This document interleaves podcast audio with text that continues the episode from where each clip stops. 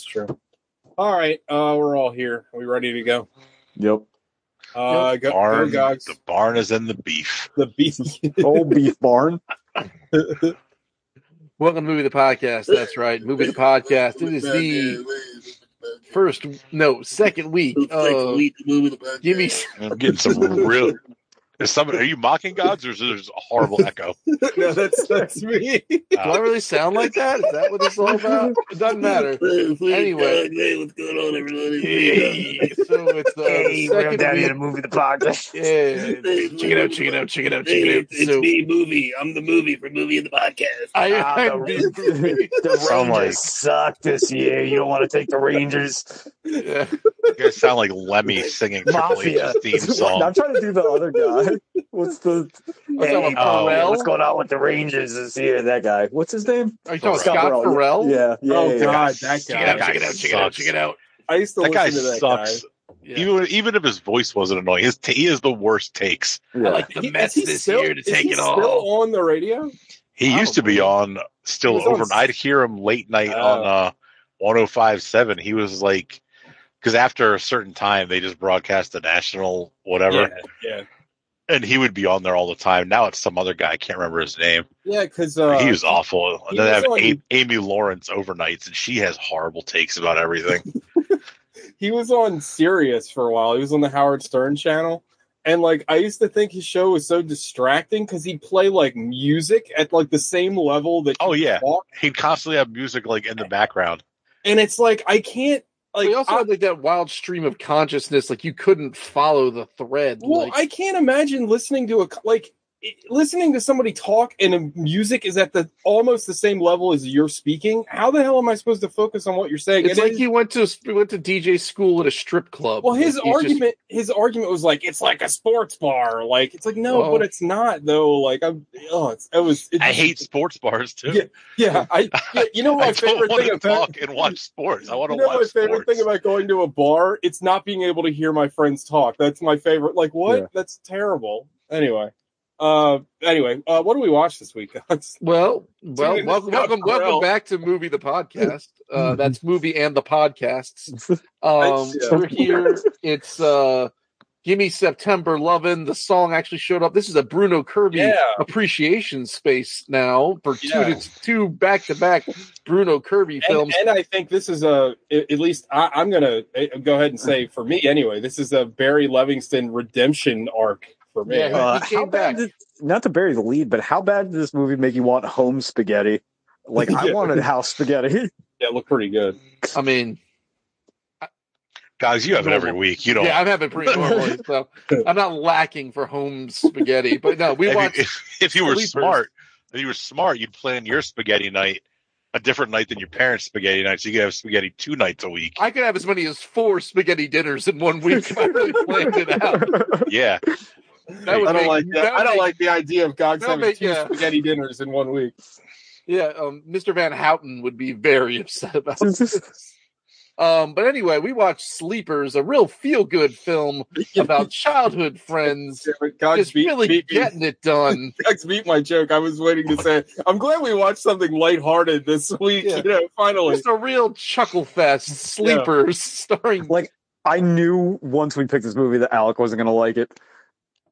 As soon as I said this soundtrack slaps, but the score sucks, I don't think they played another actual song the rest of the movie. I was like, oh, it was like four songs. That Right, the liked, and that soundtrack- was right in the beginning. Yeah. the soundtrack rules in all the '60s flashbacks, and then the '80s Yeah. is just kind of ambient. There's I guess that's there's some true. Yeah, I didn't really think 80s about tracks like in the background, but yeah. Anywho, Anyway, we watched Sleepers. we watched Sleepers. It's a movie about diddling.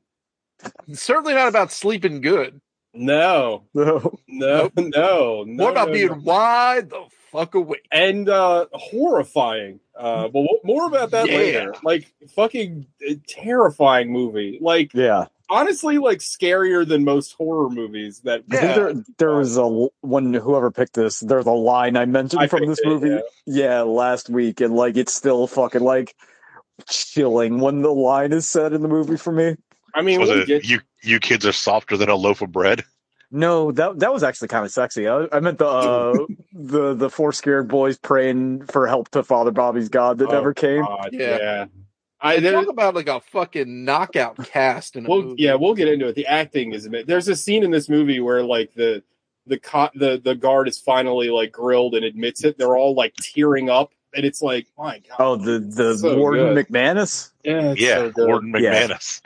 All right. Anyway, uh, what do y'all watch this week? Uh, Alec. I didn't watch anything. Oh just my First- I God. finally finished. We just finished it like 20 minutes ago. Finished The Wire. Hell yeah. Nice. And, what do you uh, think about the fifth season? The fifth season kind of sucks. You're not right. great. That is It's correct. Um, One of the weaker seasons. I don't give a shit about the newspaper, and I thought the newspaper storyline I felt like didn't tie in. Like every other season had like you had the cops and something else that all kind of tied together. The newspaper didn't, except for the guy, Oh. the reporter who lied, who was supposed to. I'm assuming supposed to be that guy from the New York Times. I can't remember his name, but just flat out was making up stories Mm. on Oh, the shattered glass guy. Yeah, like on Oprah. He got he was on Oprah. He was like one of her big guys, and like, uh, then it came out that he made up like half the shit that he wrote about. Um, but season five is something. maybe I'll look it up after. Uh, Okay. I'll look it up in a minute. Um, overall, the show like absolutely slaps. Like it's so good, and everybody's so good in it. Like I'm not breaking any new ground here. Oh Um, yeah, it's fantastic. but that uh that fifth season i felt like all the newspaper stuff was essentially just kind of filler Yeah. like they should have just made it a shorter season Like, which it was anyway i think it was only 10 episodes and the other ones were all 13 like make it eight episodes like i don't know but the Oh, so you- newspaper stuff every time the newspaper stuff came on screen i pretty much was just like tuned out Like I waiting. love. I love You doubled up on Bunk this week, then, huh? Oh yeah. yeah, of course. little caesar I think that like I, I I like the fourth season a lot, but I think the third season is definitely my favorite one in that whole series.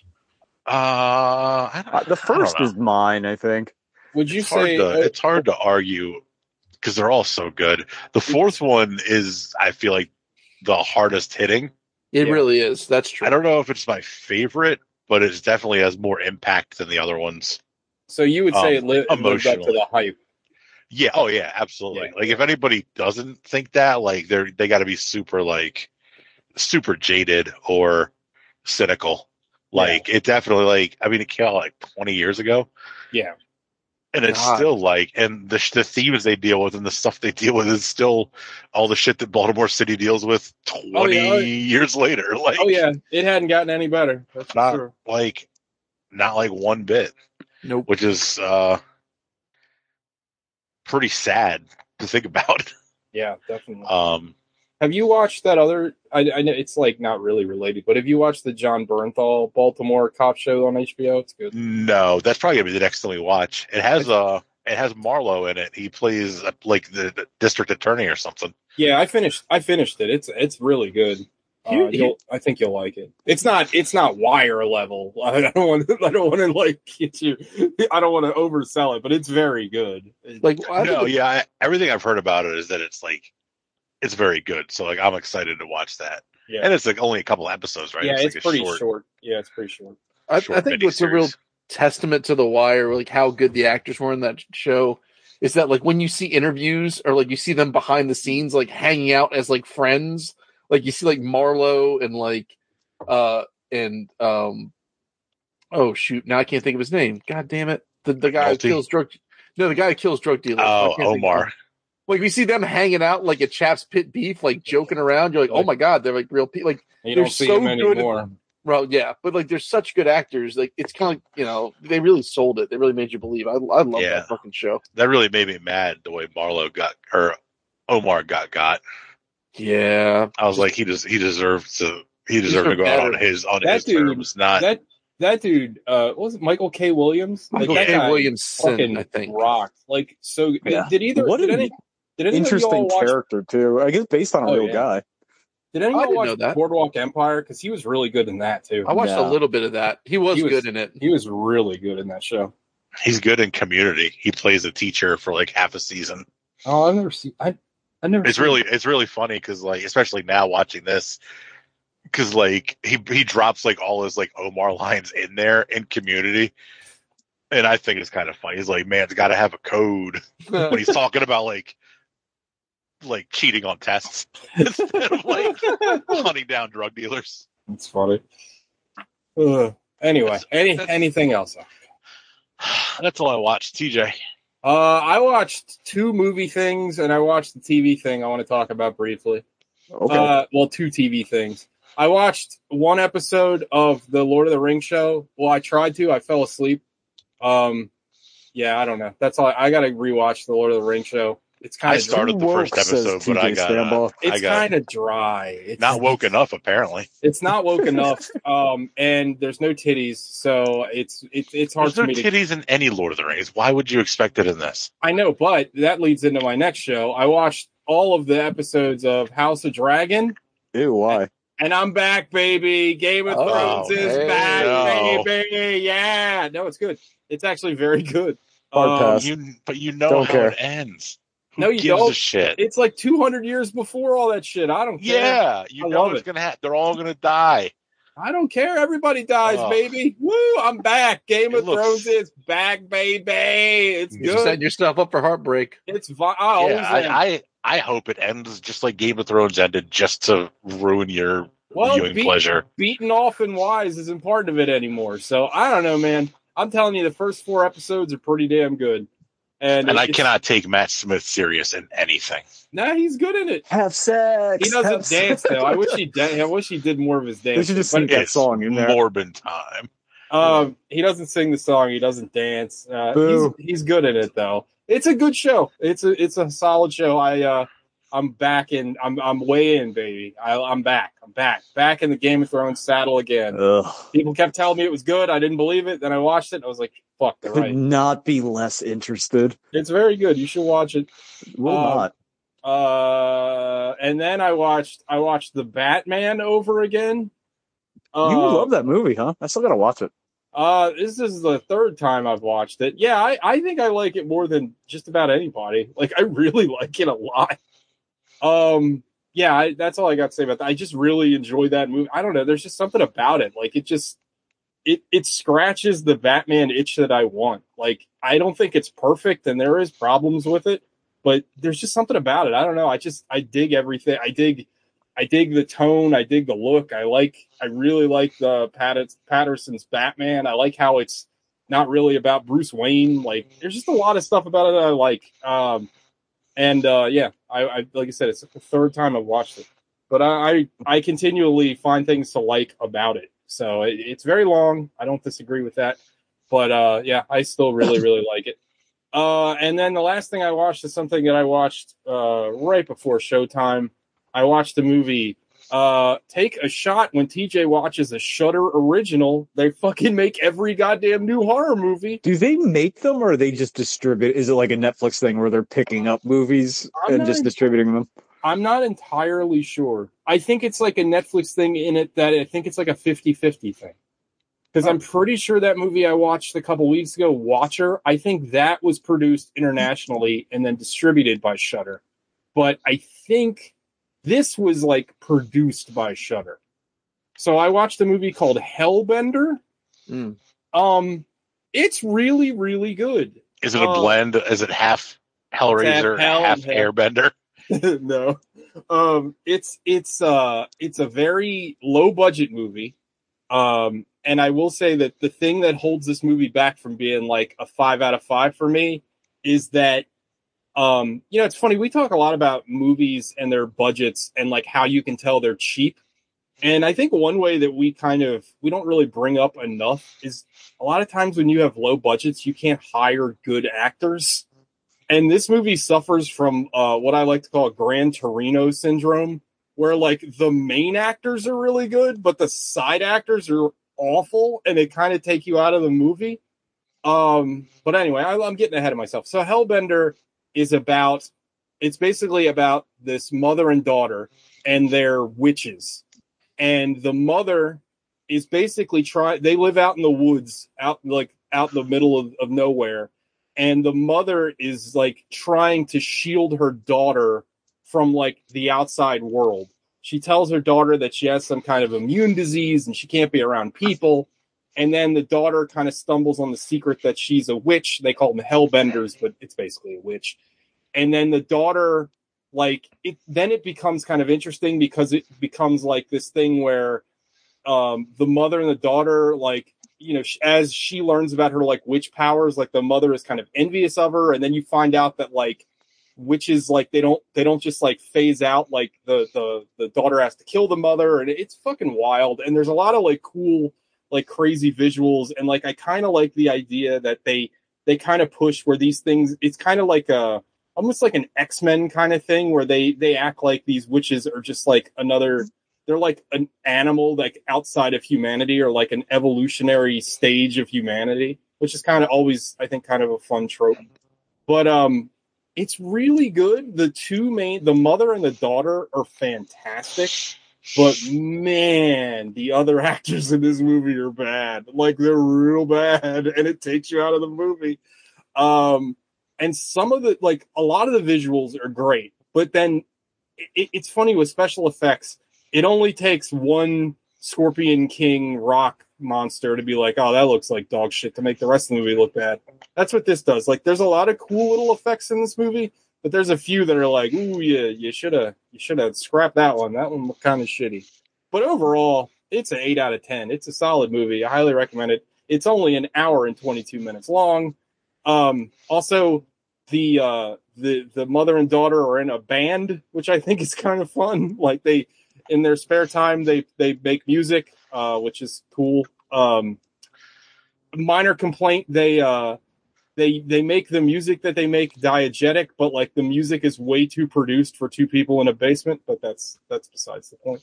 Um, but it's a cool ass movie. what a weird hill to die on. Well, it's just weird because it's just like it's like okay, they're not producing this. Like, there's too much shit going on. Like, I don't know if they're gonna do that. Just make it sound like Scott Pilgrim. Six track mixer. I don't think so. well, what I'm saying is that, like when like you know in I know Scott what you Pilgrim, you, could believe Yeah. that they're playing that music, but like this is like there's just too much shit going Well, on. Well, they have witchcraft powers. Maybe their Yeah, powers are production. you know what?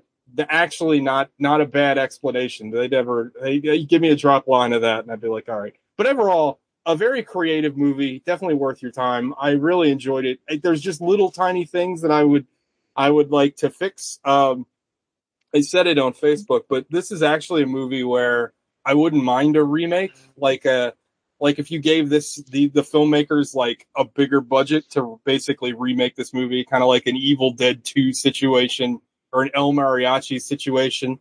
Um, because it's this re- is a, it's a strong proof of concept. it's really good. Like it's solid, and again, the the the movie is carried by the two leads, especially the the girl, the young the daughter, is really really good. And there's like some really great tense moments. It's just that you know, there's just every time there's something awesome that happens, and there's like a really great like ending sequence, but like there's also like stuff that's like eh, you see that and you're like mm, that looked kind of dumb, or or like a character talks to the main characters and you're like did you guys just hire this guy like a gas station down the street? Because it's like it's real bad. Like the i mean we've seen it a thousand times but the difference between like good acting and you know uh whatever like that sh- man shark movie was is night and day. And that's kind of what it felt like. It felt like you had a couple of real actors and a couple of people that like maybe they were friends with. I don't know. I definitely i'd still recommend it. I believe it's streaming on Shudder um it's also streaming on my plex server so you can watch it but uh, yeah hellbender check it out. Uh gogs. I watched one thing, one thing? One thing. um, and I'm going to start with a pop quiz. Hmm. What do Hot you shot. get? Shit. Yeah, yeah. What do you, what do you get when you combine what is arguably one of the worst casts I've ever seen in my entire life with a concept that is completely idiotic, and then you stir it all together for two hours and twelve minutes you'll never get back? Hmm. The answer to that question, Hang on, pause, pause, pause. Give one more hint. I mean, Roland Emmerich. Oh, did, Oh, did you watch Moonfall? I did. I was Ooh. gonna watch that, and I didn't. Well, This- Now I'm sad I didn't. This is one of the worst movies I've ever seen. You said worst casts? I looked at the cast list and I was like, that Patrick could be Wilson fun. is in this movie. Yeah, he's okay in some stuff. I heard he's getting Fargo season two, and he's He okay in Little Children. Okay, okay. Well, so when he's playing against Halle Berry as astronauts, that ain't it, Chief. And Yeah. then you got Sam from uh, Game of Thrones as Ooh. like some sort of janitor scientist. that ain't it neither. And then you've got you've got Patrick Wilson's kid who that actor must have won a make a wish contest because he is the worst person I've ever seen. He can there are He's park the worst benches. actor, everybody. He's the worst person. There are park benches with more emotional range than this person. This movie, they must have held a gun to Donald Sutherland's head to get him to literally wheel out for three minutes of exposition. This oh, bro, movie, Donald Sutherland is in like his Malcolm McDowell phase. He'll be in anything. He doesn't. this this movie. Do, are you going to watch it out? Because I won't quote unquote spoil. How the hell are you gonna spoil Moonfall? Oh, I could. Is the secret that we were on the moon, the whole Earth was the moon the whole time? No, that's better. That's Ow. legitimately better. Uh this movie just just just sucks shit. Like it's Put that on the Blu-ray. like like the science is terrible. Like no one understands how physics works. Like I, uh, we, we're to believe, I guess, the moon has stronger gravity than the Earth because if that was the case, the Earth would circle the moon. But no one's thinking that. But according to Roland Emmerich's dumbass, as It's soon as this spinning thing, real fucking fast. Doesn't Yeah. it turn out that the moon's a spaceship or something, or is that a different movie? do you want me to spoil it, Alec? I don't care. Was it, Okay. was it the moon filled with venom or some The shit? moon. Venom. So here's what happens. Every The time. moon Every time. was made out of cheese. It was made out of Shit. spare ribs. barbecue uh, spare ribs. uh, 11 years prior, uh, Patrick Wilson and Halle Berry are out doing a little moon, no, doing a little science mission out in space when a cloud of nanites comes by and sends their buddy ass over tits out into space. And uh, Patrick Wilson gets court martialed or something. He's now a disgraced astronaut, which I didn't know was a thing. Wait, Well, they're all they're all they're all Air Force pilots, disgraced they? astronaut. Yes. Uh, so then Halle Berry and him have a falling out because she was knocked out through the whole thing. Anyway, this cloud of, of robot dust heads its ass to the moon and then spends the next 11 years burrowing into the center of the moon. Meanwhile, Sam is fresh out of Maester school and he's like, oh, I think that the moon's a safer structure. And so that's what the whole him and his group of like hollow mooners are like meeting in like YMCA basements discussing this, and now the cloud of bees has turned off the moon's power source in the center, so now it's drifting closer to Earth. And NASA just figured out this, and now because of that, time has changed on the planet, and they've got to go back to the moon and then like reset. Then you find out the moon was an arc or something. It was like what seeded the Earth. So so uh some some civilization thousands of years before the quickening of I, I never Sigourney Weaver. thought I'd have to ask this in real life, but how long before somebody would notice in real life that the moon actually moved? Because I feel like they would notice right the fuck away. Pretty much immediately, wasn't it? They uh it took them a couple of weeks. Maybe they're in the maybe they're in the Don't Look Up universe where they all deny science in the name Oh, of politics. Oh, Yeah. fuck. Did uh did uh did the did the guy from the Mighty Boosh did the moon show up? Hey, it's just me. on the moon. It's me, the moon. No. So and then the moon.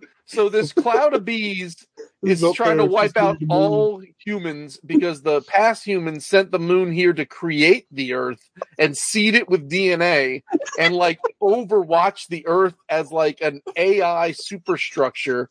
And then this cloud of nanites, which was a rogue AI from this far gone group of people that made Like, us, is You're not talking me out of the people. movie with And the then- Gogs is, Gogs is doing what he always does. He makes it sound And, good. and then the fucking cloud of bees goes in and is trying to suck the, the core of the moon out, and the core of the moon is a white dwarf star. That's what powers it. And not for nothing, I I googled this. The smallest white dwarf we've ever seen is like almost twice the size of the Earth. So none of that checks out. And the moon's smaller than the Earth, right? That is Yes. that is a true fact. True fact. Okay. And then and then so now since the earth since the middle of the moon's getting sucked out like an Oreo, the the fucking moon is crashing into the earth, and then the moon's gravity as it makes a pass by like Oregon I'm is like sorry, but if the moon crashed into Earth, wouldn't that just be it? Like that? No be, no no no no the moon is it's in a it's in a uh uh uh, uh a descending orbit, a receding orbit, whatever it is. It's slowly, it's circling us and circling us. And Oh, so, so it's, getting like a- closer. it's like it's like a disco ball spinning, Yeah. like a bowling ball spinning into Earth. Yeah, it's well, no, it's like it's coming around, and every time it comes around, it's getting a little closer, a little closer, a little Oh, closer, okay. and now it's like it's literally to the point where it's like coming, it's like dipping into the atmosphere. It's like knocking over the tops of skyscrapers. Oh my god! but they're trying to make some conceit that the moon's gravity then becomes stronger because people are getting sucked up towards the moon. Who wrote this thing? Roland Emmerich. He wrote it. Sean I wrote it. He, I he did some ghost writing. This movie is just Oh, is this then- Nate's new book? it's it's directed and written by Roland Emmerich, and it is like if you've ever seen people that don't understand how anything works, including interpersonal relationships, science, basic physics, driving, emotions, guns. If you want to watch an entire cast of people be confused for two hours and ten minutes, here you go. I got 25 minutes into this movie and I was like, fuck. And then I was like, I got to see this to the end. I just got to see what I got to see where the, uh, this cat. I got to know how deep this rabbit hole goes. And it's just, Two hours and twelve minutes. it's just, That's insane. it is just, and it is, and at the end, like at the end, everybody's all like giggly about the fact that they've reset. They reset the. Spoiler alert: they reset the moon, and they sent the, the they they blasted the AI's dick off with a fucking EMP. But apparently, Did other they uh did they turn the moon off and back on again? that effectively because then the like, as soon as the thing left, the moon's like, "Oh, I'll go back where it was," and everybody's like, "Cool." Like for a minute there, they were going to just nuke the moon, which was like, what was the thing? Was like, would you miss it? Would you, was that from Austin Powers? no, Yeah. it was from. Uh, oh, yes, well, there- from Austin Powers. well, there's also that Mr. Show sketch where they're like, "We got to blow up the moon." like this movie is just like it is it like it's oh my god it's like oh it, they use le- they use phrases like q level clearance and there is a there's a, there's repeated scenes of them just worshiping elon musk Oh, like there's just so many weird shitty thing. Uh, it's like it's like the conspiracy theory it's like a big like celebration of conspiracy theorists like all of us who thought the moon was hollow were right this is great like Are it's they just, all Australian? no it's just that one that one that one dude but that's just all he's all he represents the whole squad like it's just awful and like Halle Berry is the worst actress I mean, she's I'll kind stop. of always bad. Like But how is she? It's just she's gotten this far just on the fact she's that she is. hot. She she's, is. She's very But so is like Denise Richards, and she's not doing nothing. Halle Berry's hotter than Denise Richards. Fair, but like Holly Berry, like was she ever good in anything? That's my question to the group. yeah, she's been good in stuff. She's good in Monsters Ball. She won an Oscar. Yeah, I've never seen that, so She's good in that. She's good in that. That's it. I can't Okay, think I of mean, another. I, I don't know that I've seen a ton of Halle Berry movies. You guys loved her in that last uh, John Wick movie. I did not. I did not care for that movie at all. In fact, she's the worst part of that movie. Hmm. She's not the worst part. The worst part is the fact that they feel they need to stretch this franchise on. Oh yeah, I should have had forgot. I forgot you and me are simpatico on this one. Yeah, everybody else should have liked had yeah. it tied up in a nice little bow as a trilogy. Yeah, agreed. Yeah, keeps coming though. But anyway, so that's it. I watched Moonfall. I did it so you didn't have to. I, I'm shocked that that didn't end up on the show. That was I a mean, movie. I, that I was a wasn't movie- aware that I would have had to had you not watched it. well, that, that was a movie that as soon as I saw the trailer like two years ago, I was like, "Oh, that's a good. That's a show we're gonna watch on the podcast." I, I guess the name of the movie is a joke because I think you brought up the plot. I was like, "Is it called Moonfall?" Oh, you're hold like, on. It is. yeah, hold on. I got a. I got an idea for a theme. Disastuary. Mm, It's all disaster movies. I, I mean, I'm not. I love disaster movies Typically, They're all typically. bad. Like I can't think But of a some of them are fun. Like Twister is fun. Like I think the original Poseidon Adventure is good. I've never That seen it. movie I will. I'll never take a cruise because of that movie. That's where the boat flips over. Right? No, you you tell Yeah. me you don't fuck with Volcano, not Dante's Peak. I've never seen it. But yeah, this movie, Roland Emmerich, that guy sucks. I Yeah, think. he's terrible. Like Oh, on he the does pound. suck. I still kind of want to watch Independence Day too. I never got. Oh, I've to seen it. It's horrible. Well, no shit. Yeah, it's not fun horrible though. Oh. It does. It, the funniest part about it is it ends on this. Like the last half an hour is basically this big ad for the next one that they never made. Like this one, this Like movie when we get comes to the aliens next time, we're gonna kick their ass. Uh, no, you're not. on, on my 2020, my running 2020 list. This movie is second from the bottom after Morbius. Wow. It it, it is it squeezed past Texas Chainsaw Massacre. Like Oh, it is just The like- original.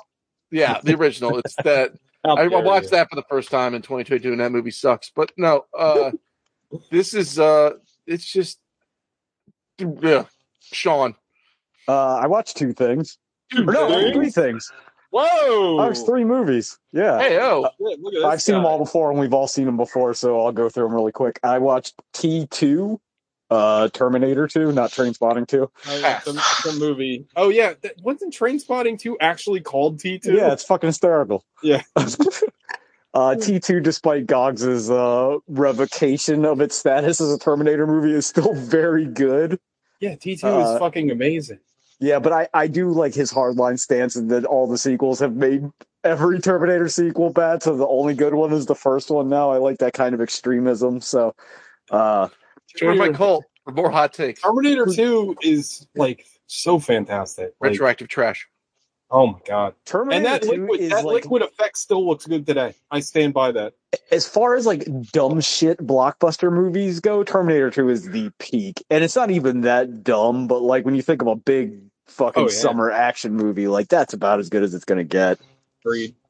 Uh, I watched uh, Into the Spider Verse, and I'm going to say this. I might have said it before, but I stand by it. It's the best Marvel or DC like mainstream superhero movie, and I don't even know if it's arguable at this point. Uh, maybe Cap Two is like in the neighborhood, but like, what a like easy movie to watch and still Yeah. like be Oh, yeah. affecting and like it's funny and it like it hits every tone in the same movie, and it's still like gorgeous to look at. Like I love that movie. My kids Yeah. want to Uh, watch that movie all the time, and I'm like, yes, I Yeah. let's go I whenever you one's- want. I hope the next one's good. It doesn't come out till like next year. I was so fucking pissed. Like I I was like, does that come out this year? It's like, oh, no, I got delayed again.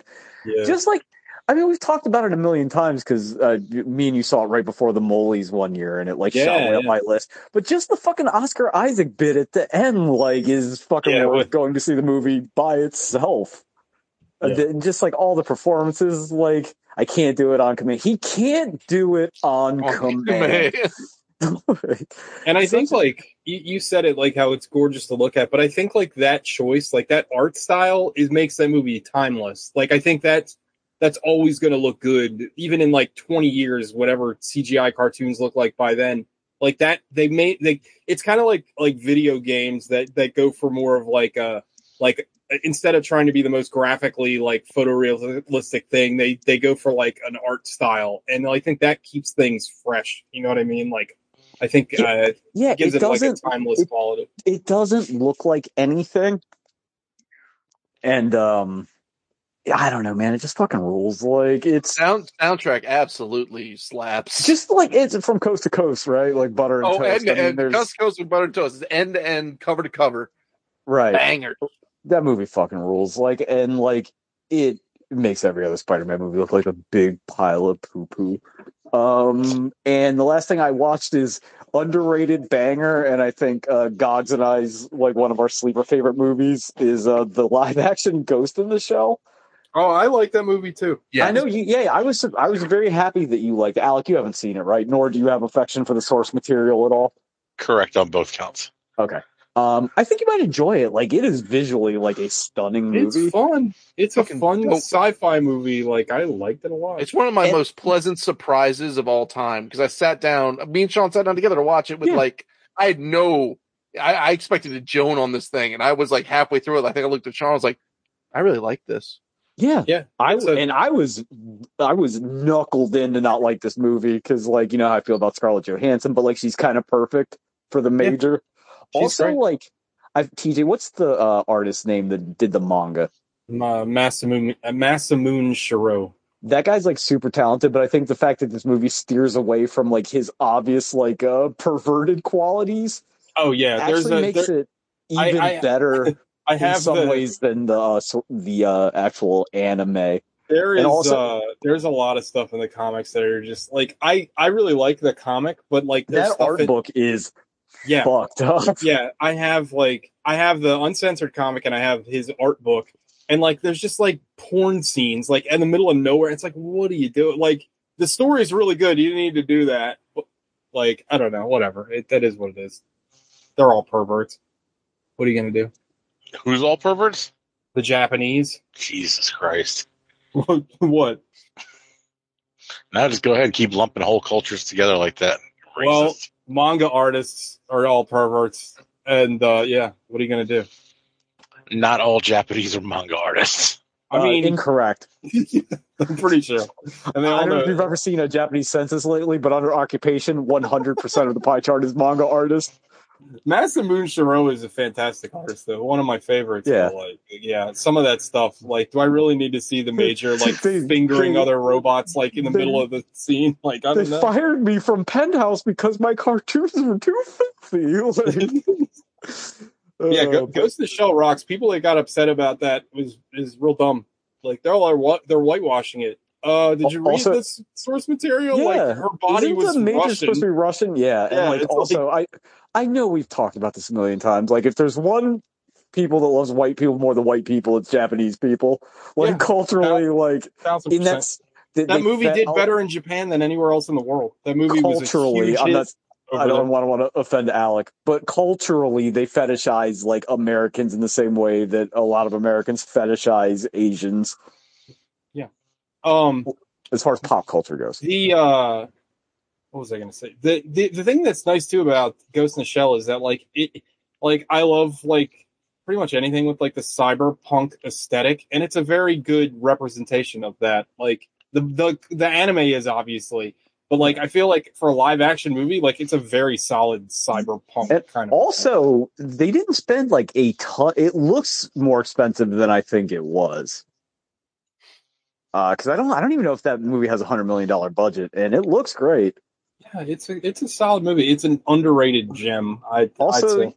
you get a uh, what's his name? Uh, Top Dollar. What is what the fuck is his or Michael Not Wil Michael, Michael Wilcott. Wincott? Yeah, Wincott. Wincott. and He- I'm always happy to see that guy. he's really good in uh Nope. He's very good in that. Basically plays Quint in that movie. Love that guy. Um, Yeah. That's all I good- watched besides the the foosball. Yeah. Uh speaking of Cyberpunk real quick, they got a Cyberpunk Netflix show coming out uh based on the game. It looks really good. It's called like Netrunner, I think. I don't know. It comes out I think Is- tomorrow.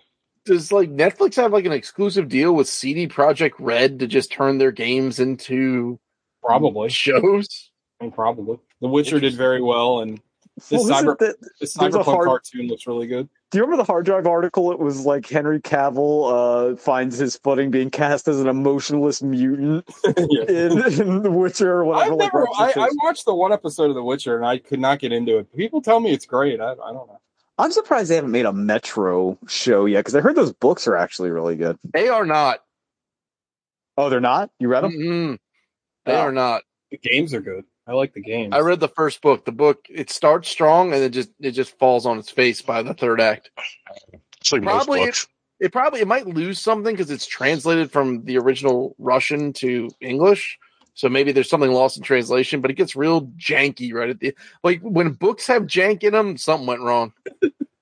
Yeah, a lot of times when you read like translated stuff, it gets that way. Like the Battle Royale novel has a little bit of that in there, where it's just Like like, like at the end of by the end of fucking Metro 20 2033 whatever it is, I think people have like full on magic and it just gets sort of dumb. all right, well, that's everybody, right? Let's get Yeah. into our Re- real, real quick before we get into the Go feature. Hell yeah. So the the queen died this week, Shout out. Not a bit. good. and uh did you guys see the, the Rock's tweet? Yeah, No. it was awesome. What, no, what did it say? God, it's, It was so good. it's like deepest condolences to the royal family to have lost such a majestic blah blah blah. It's like a paragraph, like it's a heartfelt paragraph, and then it, at the bottom it's like, too bad she passed away too early to see Black Adam, only in theaters like November 11th or whatever. Oh, it's so fucking good. Every was like- time it pops up on my uh, TikTok, I I die laughing again Yeah. every time I see The it. Rock won me back It's with that. so funny. Did he did he do that? uh, Did he do that just unironically, or did he do that ironically? I don't know, and either way is hilarious. I'm pretty sure it's it's ironic. I think he knows what he's he's he's savvy enough to know what he's doing. I think that was a a bit. It's not like what Marvel did. Marvel, they uh they got they somehow got their claws into Chadwick Boseman's uh official Twitter and posted the fucking Black Panther two trailer or whatever. Oh, It's like, did you see? Was it Hard Drive again where they had like the fucking? It was on his tombstone, like Yeah, Black Panther. it's like all right, guys. But yeah, the I want to visit the grave of the, whoever did the Shadow Man two promotion. Oh yeah, yeah, that's Like right. somebody had to do that, right? Like win free Shadow Man two or whatever by putting it on your grandfather's tombstone. Some weird fucking thing they did. I I miss the '90s. Yeah, That game was also awesome, by the way. I never played Shadow Man two. I still got to play the Darkness games. I got both of them. I think they're actually Gogs's, and I've never played them. Those both are also really they're good. both pretty fun. Yeah. All right, feature presentation time for a a, a rip roaring tale. Yeah, I hope you guys are ready. Buckle up for a chuckle fest because here we go. yeah, this was. uh yeah, Sorry, guys, it's a little. a little, take it down. little Let's take it down for- It's like take a it down funnier Dogtooth. Yeah. All right. Go ahead. It is though. Dogs, what happened in this movie? Smash Ooh. butt. Smash Cut. cut. Right. Sorry. It starts as stand by me and then it ends up don't stand behind me. Um it is uh so the movie opens and it's like it's it turns out I have like a like a so like uh, the stand by me jokes notwithstanding, like I have a real apparently after watching this a Don't real say hard on. heartfelt You were about to say hard on. yeah, I'm real I'm real chubbed up about this. Um I have a real affinity for like these like kind of flashbacky movies, like in movies Like a do this Bronx Tale. like a Bronx Tale, A like what they do in like yeah, like uh, Goodfellas. Godfather Two, Goodfellas, all this shit. Yeah. Like I love when like you know you're just hearing like you know hearing the old soundtrack and it's like them the, the good voiceover. And someone said in our group, I think Sean said in the group chat, like Michael Patrick's voiceover in this movie is like on point. But anyway, you're introduced to these uh to these four young men who grew up in Hell's Kitchen in New York and they're probably all I think they said they're all in their they're like they're like between 13 and 15 something like that uh and it talks about all the you know the shit they would run around and get into the trouble they would get in in Catholic school like the like the shit they would pull the scams they would run you know and just like you know general just you know kids just Looking sticking around looking having a fun summer Naked ladies at the ice capades. yeah, exactly. Like like peeping on ladies, you know, just mild, you know, sexual assault or whatever. So now the uh you're also introduced to uh Robert De Niro as, you know, the neighborhood priest who kind of looked out for these kids and was sort of a mentor and sort of like a like a like a guiding light for them and like he takes care of them, he looks after them, but he's like a street guy like at his heart, so he kind of gets it and he's I don't know, uh, Robert De Niro is just He's I think amazing, amazing, in this, movie. movie. Yeah, Um, fantastic. Isn't it weird to see him try? I, there's the scene, the scene in the church where he's like, "Give me, give me the clicker." So there's one scene where they've got this little clicker that made all the girls, apparently the nuns, would control the ladies at this Catholic school by one click would genuflect, like two clicks would stand up, two Ooh, clicks would sit, word. whatever.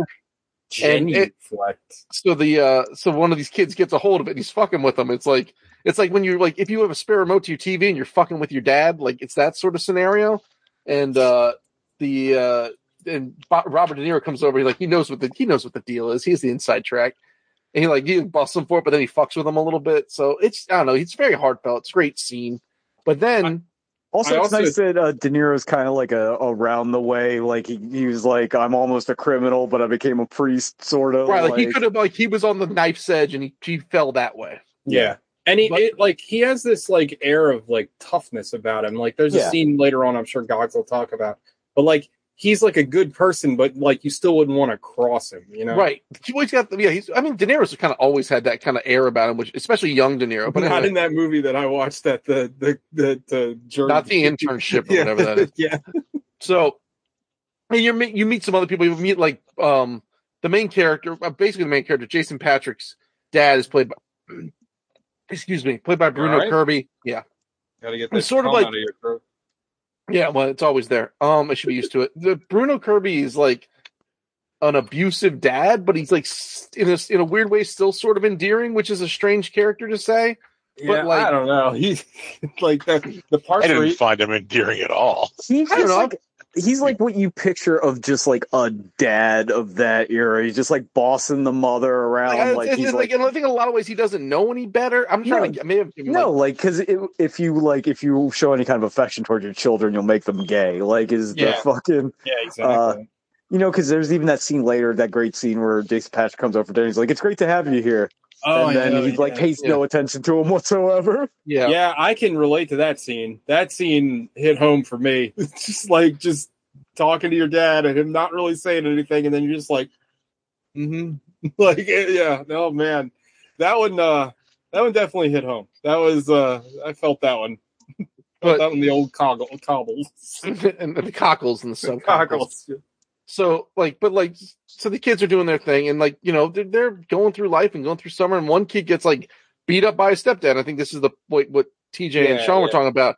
This or not stepdad, some boyfriend of his mom's or whatever, and like, close enough, yeah. uh, and De Niro goes and catches the guy on the street. He gives him this great speech about like, you know, how much you weigh? You weigh about like 220, 230? What's he weigh? Like 80? That's not even a featherweight. I can get in the ring with that. I tell you what, you touch him again, I ain't 230, but I'll stay, I, you know, I'm a hell of a lot Hey, I more than not be in your 85 weight pounds. class, but Yeah. yeah, yeah. He's like, you won't need to call. He's like, you'll need to call a priest. I like. I Yeah. mean, that was awesome. Like, I love that. And I, you know, I, I don't know. I I do this all the time, but I always think about like lesser movies, and I think in a lesser movie, like De Niro literally like beats him up, which is Yeah. corny as shit.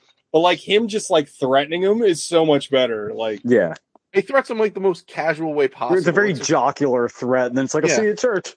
Yeah, right. Um, because the guy I think opens like I gave last week or whatever. Like, um, so these kids, one of the scams they run is to get free hot dogs from the hot dog vendor, and they do that by distracting the hot dog vendor by running away, and then the rest of the kids, you know, then pillage the now abandoned hot dog cart. So they're doing this move, right? And the hot dog vendor's having no part of it. And he's chasing after uh, Shakes, which will later be Jason Patric. The young, the young actor I don't recognize. But one of the it's, young actors is Brad Renfro. Brad Renfro. Renfro. Brad Renfro No, ends up yeah. being Brad Pitt later. R.I.P. Brad Renfro, by the way. Like, all I thought. I mean, we'll get into this, but like, I thought everybody in this movie is really good, but I thought all the kid actors were really good too, which is hard to pull off. Like, I Yeah. thought they were all like good. You really, yeah. So, so they're running around, they're doing this thing, and they decide, oh, let's steal the hot dog cart. Okay, well, we're stealing the hot dog cart. This guy's not giving up chase. We're gonna put it at the top of this subway station and kind of dangle it over the edge, and then we're gonna, when he gets there, we're gonna run away, and then his choice is gonna be save the hot dog cart or chase us. That'll get us off his tail. Great, great idea on paper, but when they came to run the play, they they pooched it and they uh to run the they drop the hot dog cart down the steps and it just mushes the guy against the wall just with like hot dog juice and like relish and no ketchup but a lot of mustard A whole that guy of ends up jizz for some reason. yeah it's just full There's of some it. like hot dog jizz. This guy Hey, what do you want in your hot dog? The old glizz jizz. Think of that glizzy jizz think that jizzy glizzy Death, death by glizzy. so man imagine getting glizzy to death in hell's kitchen so uh this guy ends up in the hospital Oh, they, pause real quick. yeah Um, I, I again, I already kind of said that I like this movie a lot, but there was one line specifically right here that I fucking hated when that lady's like, "My God, boys, what, have, you, done?" done?" It Yeah. was very Matthew Good delivery. it was very it like- was yeah it was like off camera like someone was like just you know Well, I think it. I think it was ADR too. Which Yeah, it was, was like added. really terrible. It's like, why did you like? We get the the weight of the scene. I didn't need that. Like, what have you done? Yeah.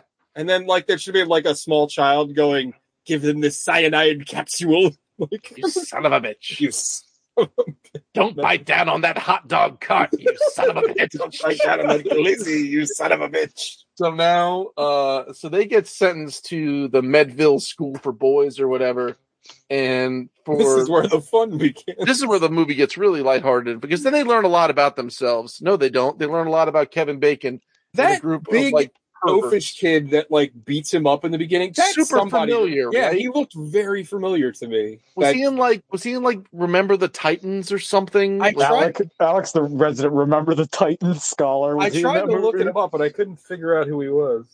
Um. So anyway, they're they're here. Uh, they're in basically kid prison, and it sucks. And you're introduced to Kevin Bacon's character, who is the head guard, and He's his like supposed to be from Maryland, right? yeah, he's Is got a Baltimore accent like crazy. yeah, Yeah, I- he is certainly the head guard. And so now, um, gee.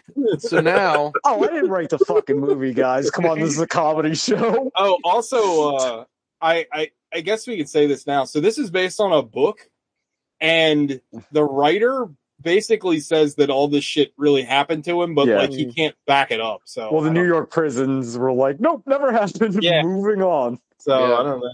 It if I was it- him, I wouldn't be back. that little. I don't, it's not a stinger, but that little title card at the end when they said that, and then I looked it up on the internet afterwards, like, oh god, it makes the movie that much worse. It makes You're it worse. Yeah. Yeah. So now, uh, so now the kids are enduring mental, physical, physical, excuse me, physical and it's physical, physical. uh, and uh, and the, it's gonna be hard to laugh through this sexual abuse from this cadre of guards. So TJ found a way to do it. There's a really funny line he has where he's like, "What's that on your fucking necklace?" Yeah, What's that on your fucking necklace? Oh, it's a you know Mary Mother guy's like, I don't give a fuck whose mother it is. Yeah. And Like- and the the perversion from Kevin Bacon starts immediately because an absolute I, creep. I think we I think we might have skipped it, but like the first scene he's introduced in is like he makes the kid strip, and then like there's this like shot of his reaction. You're like, uh oh, like this is not good. Like he just like. I, I know he's an awful character in the movie, but Kevin Bacon's really good at, in this role. Like he is a fucking like you just want hate him him. yeah, you want him to rot. Like he's the worst person. But he's, you know, it's funny because Kevin Bacon is like, he's so likable in like a lot of other movies. Like he's so good in this. Like it's It's just a- I mean, it's a testament to how good an actor he is, right? an Like, absolute monster. and how yeah, bad a musician he is. yeah. yeah, So so all this keeps going on. There's a scene where you know the kids kind of have, I guess, in the middle of it, there's sort of a longest yard moment where the kids get to like play touch football with the guards, but no one understands what that means. Oh, it didn't touch football. And they are just like annihilating each other, and they they recruit one of these uh, other young men who's very strong and fast to like, and he's join- black. It's part of the. It's part of the story that he's black. yeah, It is You can- relevant, yeah. You can say it. It's not well, like it's yeah. funny because I've seen this movie like five times, and every time I'm always like, "Oh, Rizzo, that's a funny name." Like, and then they're like, "Yeah, Rizzo, the black kid with the Italian name." I was like, "Oh yeah, okay, that was like a point."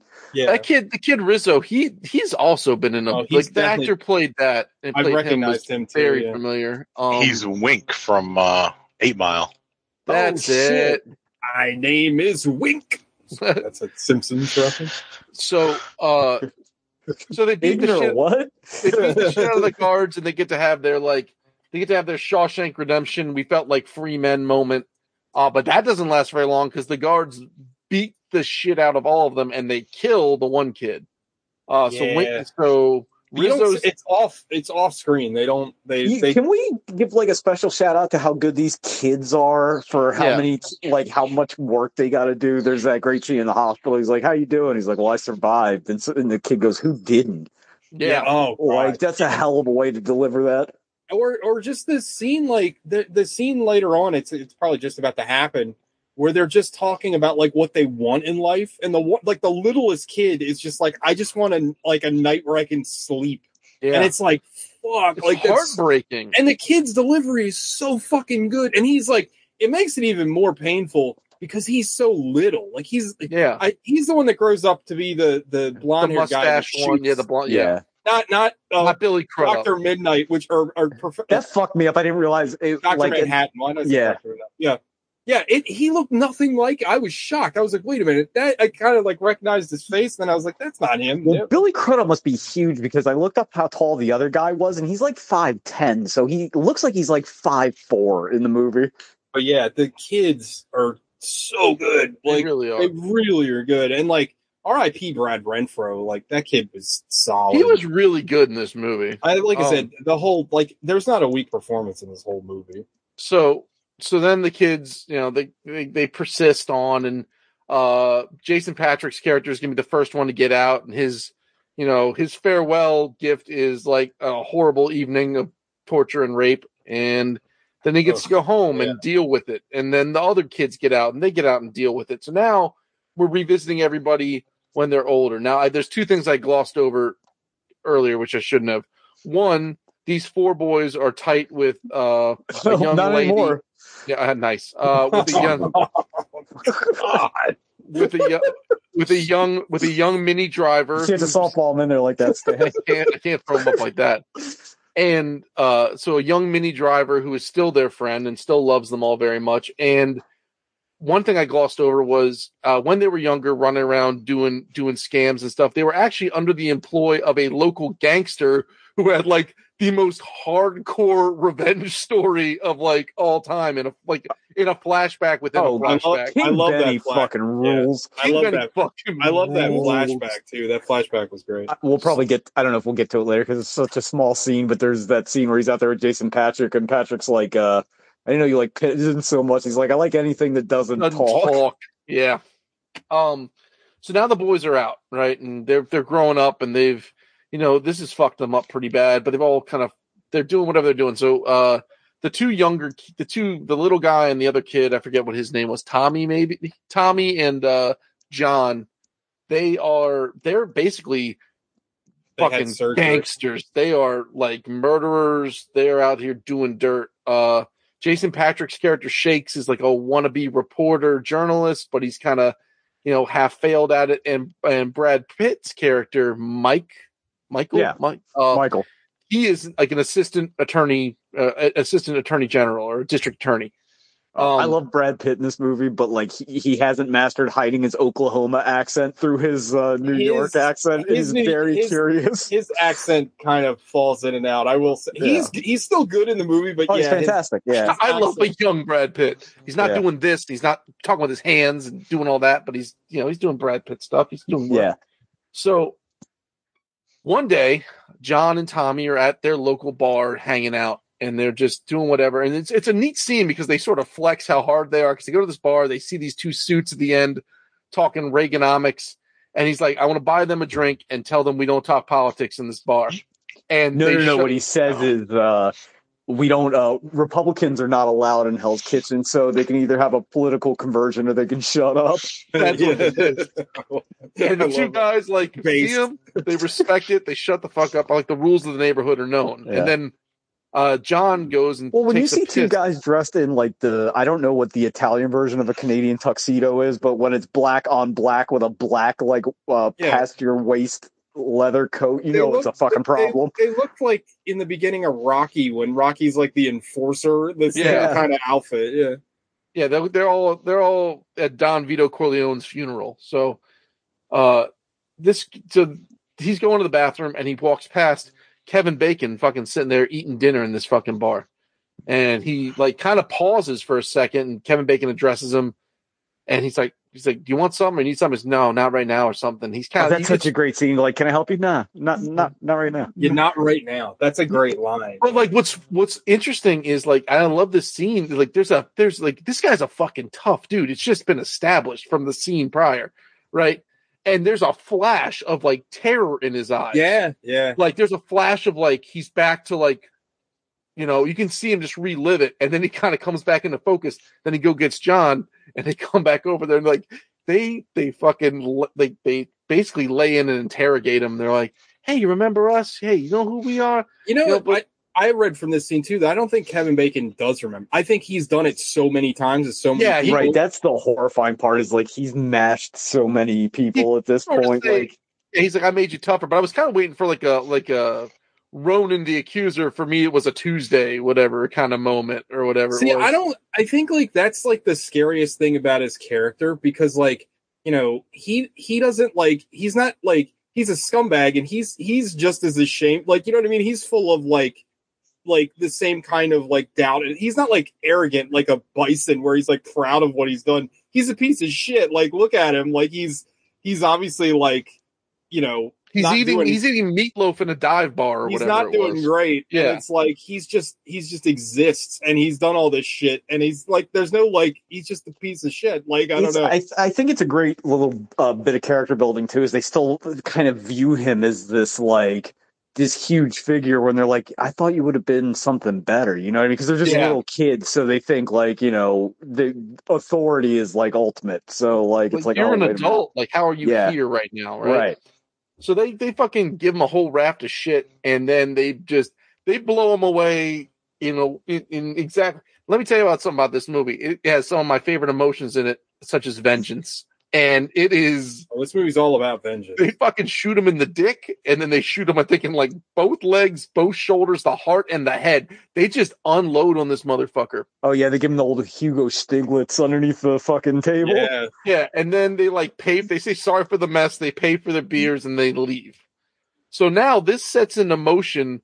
What I think is wild about this movie is it sets into motion a revenge game that they've had plotted for a long time. It's just happening faster than they had hoped.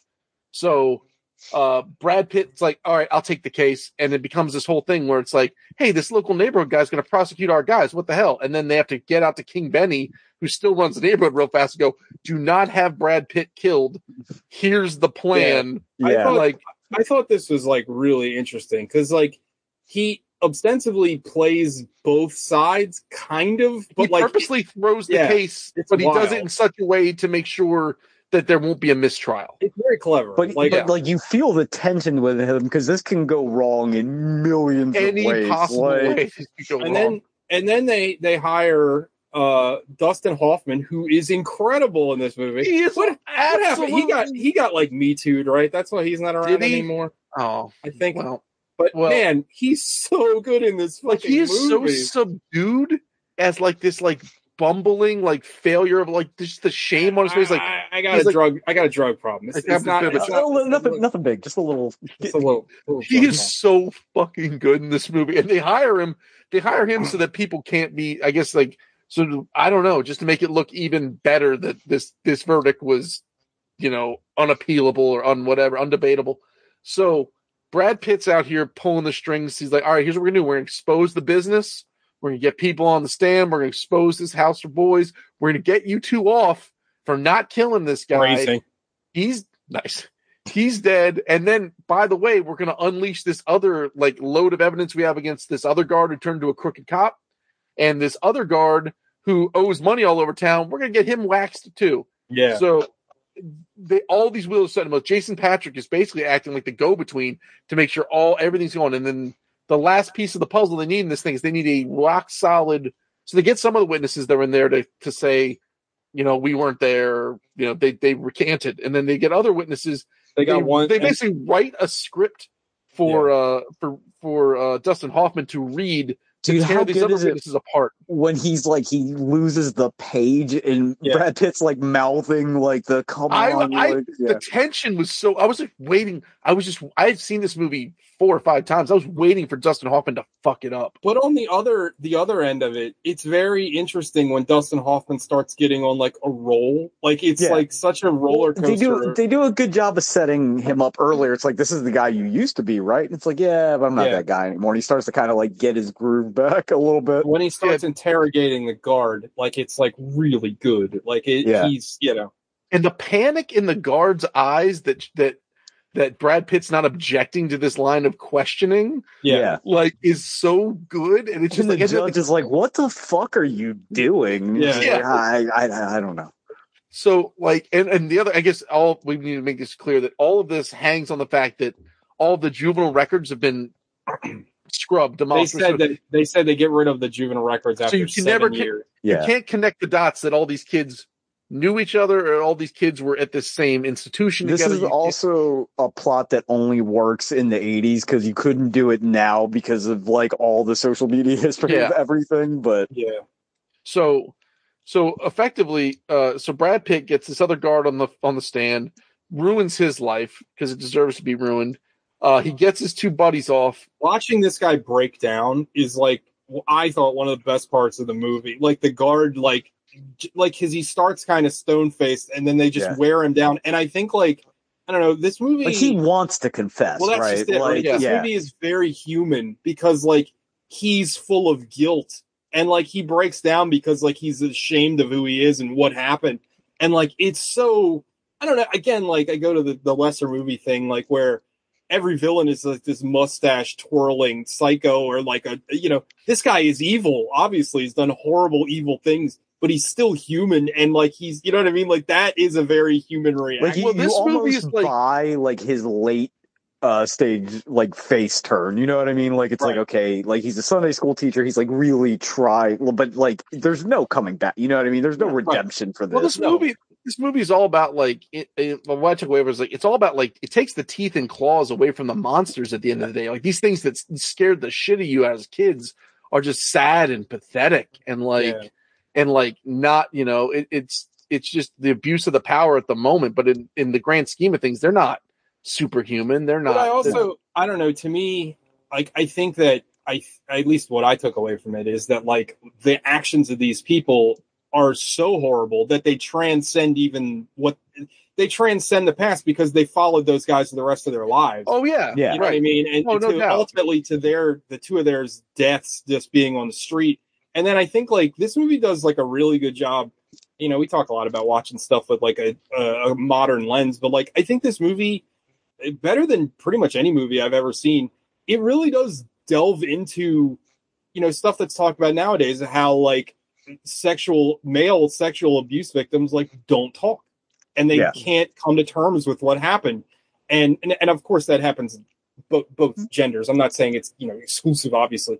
But like it, it was interesting to watch them without like you know obviously without saying a whole lot but there's just so much pain in all these characters.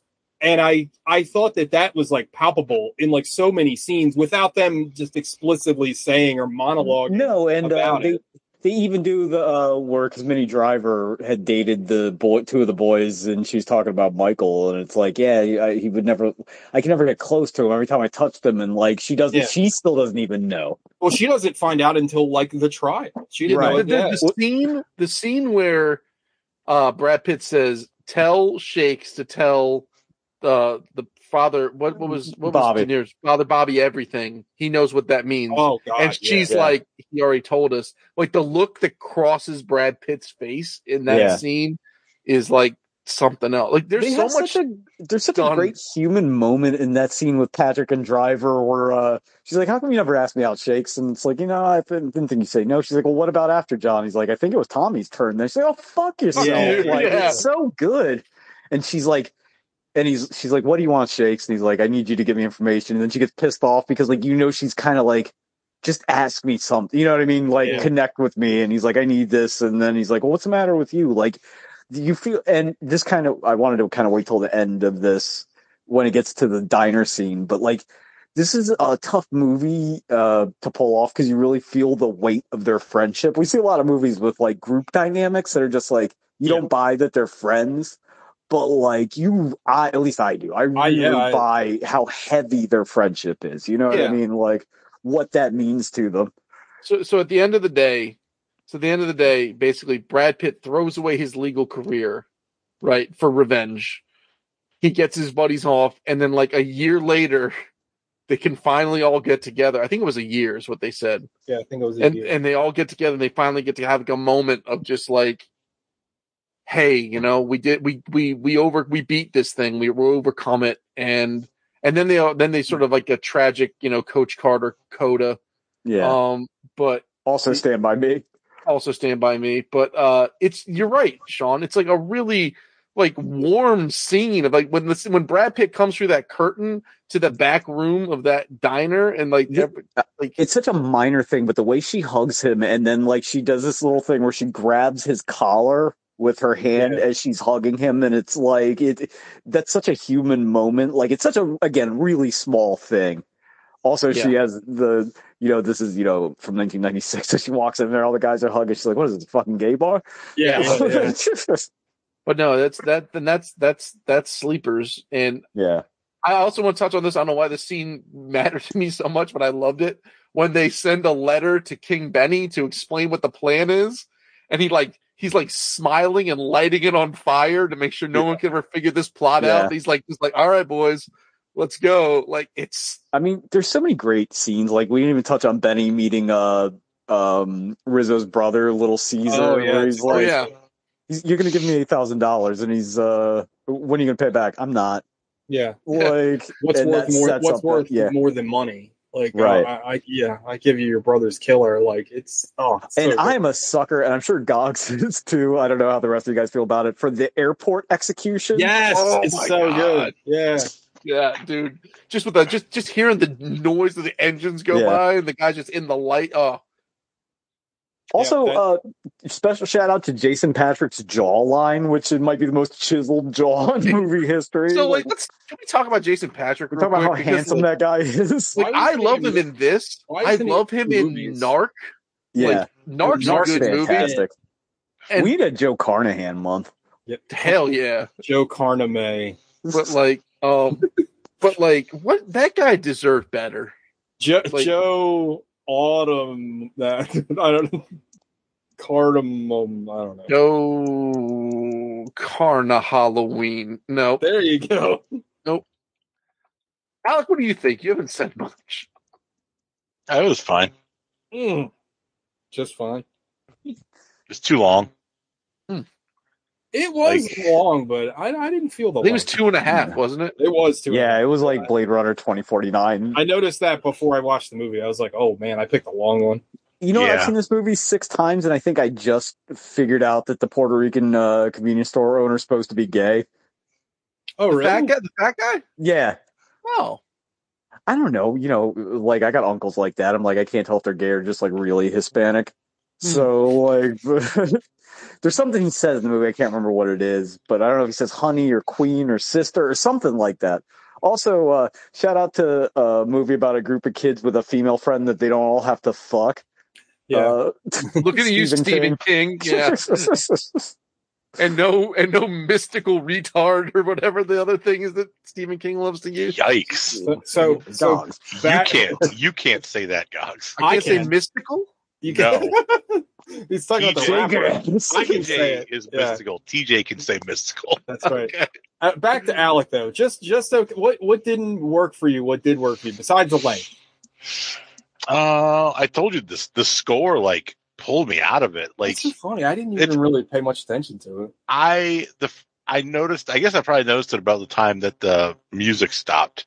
That the actual like pop song stopped. Yeah. It sounded like it was like Edward Scissorhands or like the original Batman. I was waiting for it to be, like like it was like Danny Elfman esque, and, and I so- guess I guess John Williams showed some restraint because it Yeah. didn't have the like building French horns and the big crescendos, but still like it was distracting at points for me.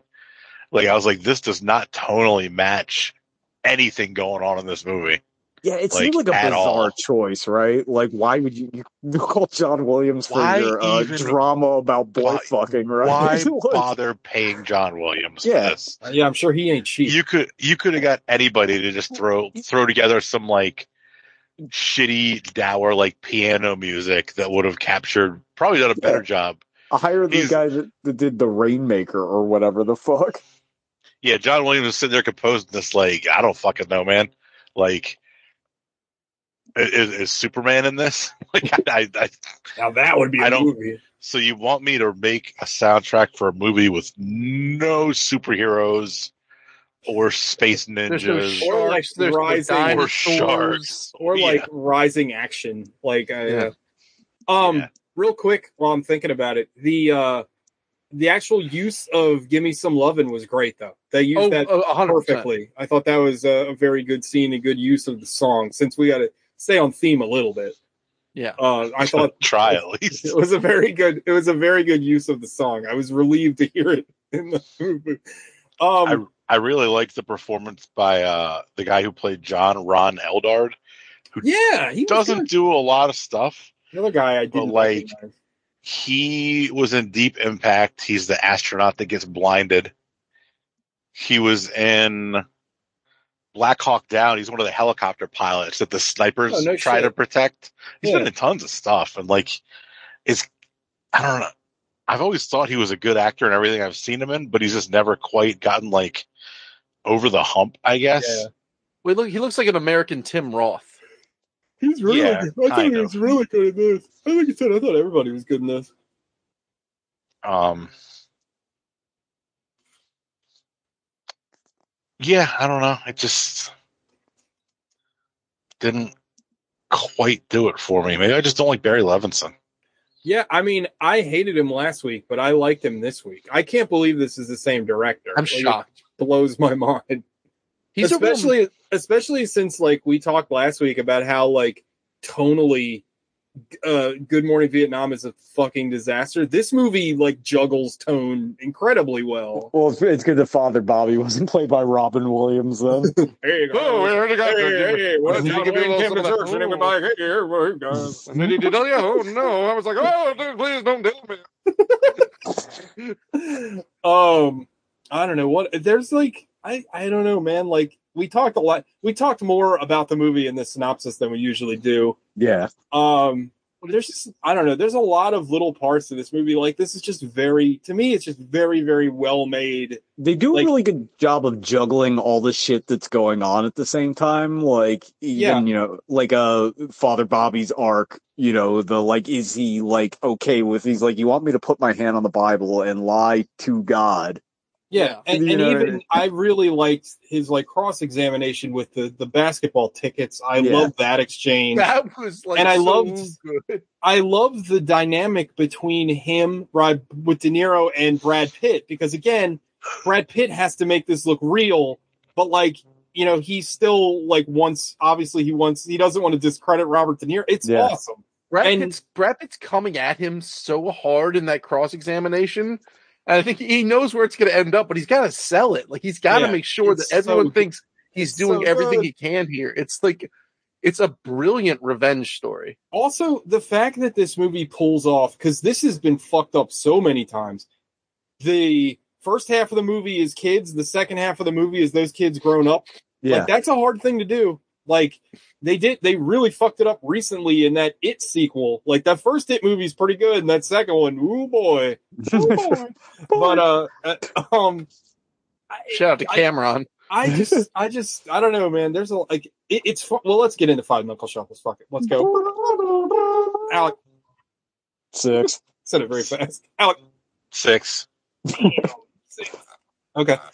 Sace. like, I'm not looking forward to the inevitable now that we've watched two of his movies in a row. Barry Levinson month.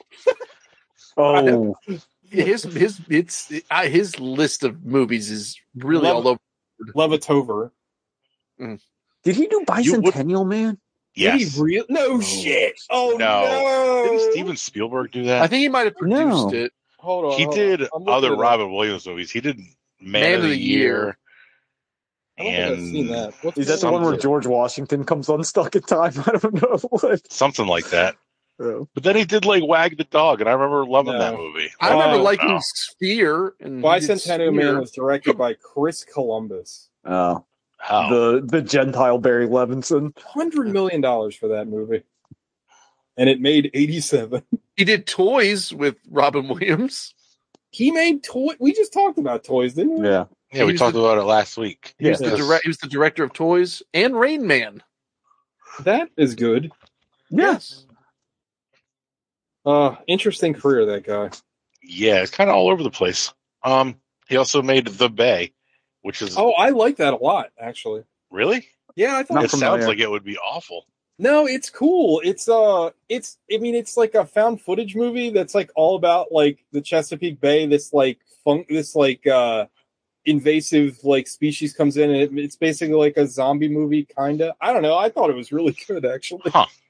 I really enjoyed. Just reading watched- the synopsis a few minutes ago, I was like, that sounds atrocious. I I really I remember. Real, now I saw this like years ago. it came out I- like 10 years ago. Yeah, I watched it. It was on Netflix. It was like back when Netflix, I want to say back when they first really started streaming only. But I, I remember liking it. I remember thinking it was a pretty good like found footage movie. And you know, I don't generally care for those. No. Uh, No, you don't.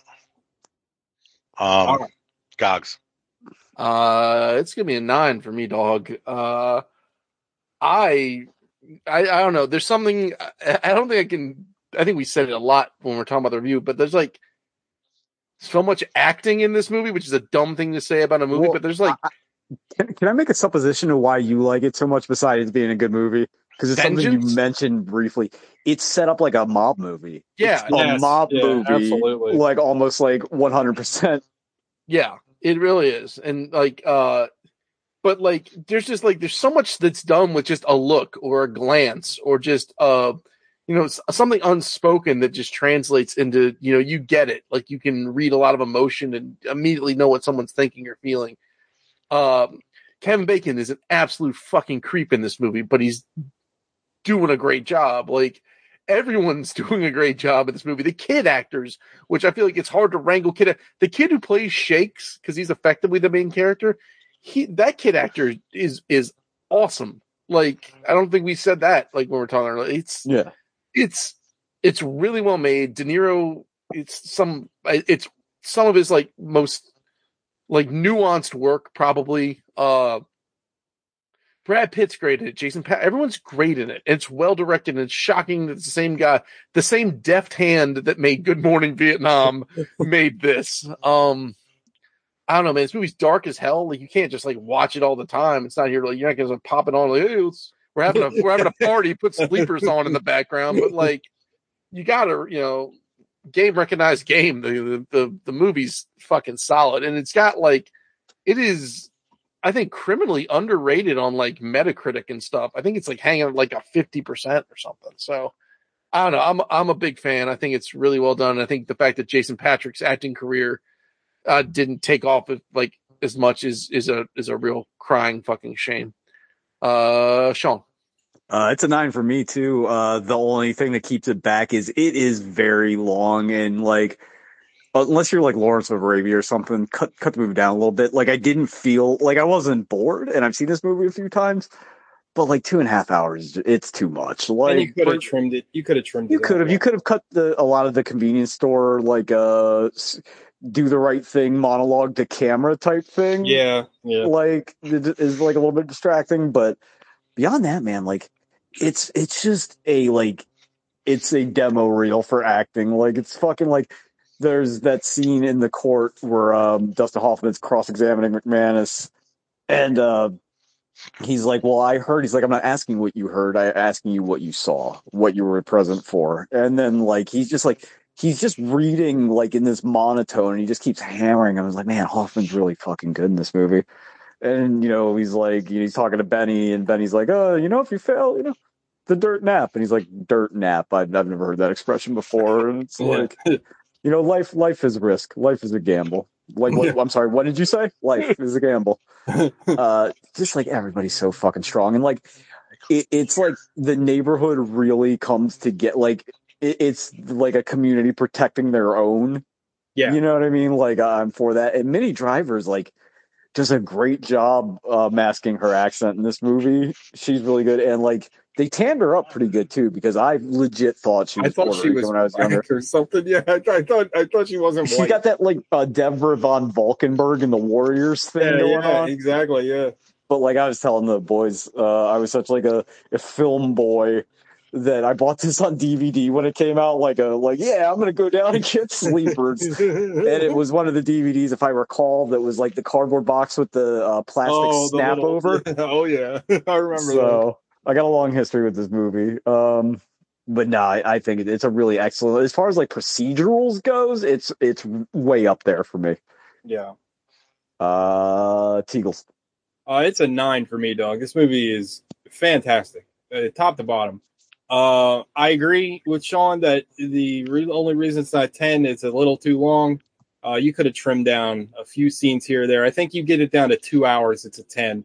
Um, but even still, like it's just it's just so good, and the the way it's written, like Sean just said, it's it's a lot like a mob movie. But I'd say too, it's like a it's a like a crime.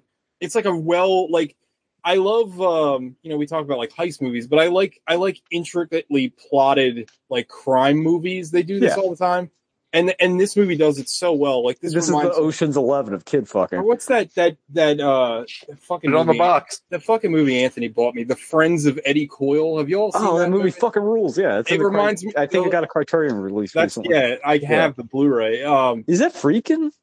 I believe it is. Yeah, Okay. but but it reminds me of something like that, or like Yeah. it's just it's just so good.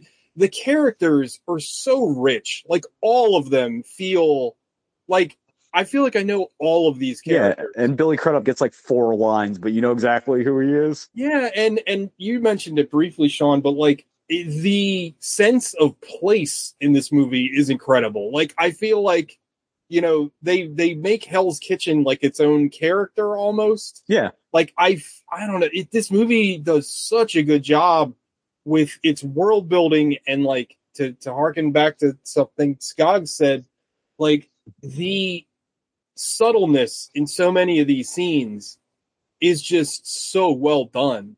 Like, I don't know, I guess like I'm so used to movies nowadays just being like overwritten and like verbose. And this movie is about like so many like just kind of nuanced like things and the way uh, way like character interactions play out is just it's just really good. It's a master class in like it's just everything. Like, like, it's also, also- like I didn't It's even also talk about it. teetering on a neo noir, like bit, the way yeah, that with the voiceover set up. Yeah, Also, like I don't think we really mentioned it, but the movie looks really good. Like Yeah. it's shot really well. Like um the sequences like that are supposed to be unpleasant, but like the sequences of the sexual abuse are done like incredibly well. It's terrifying and it's disgusting and like it, it's very effective. Like I think that you know, not that those are you know they're not good scenes, but they're they're well made and they really uh, convey the horror of the situation that these kids are put into, and it makes you hate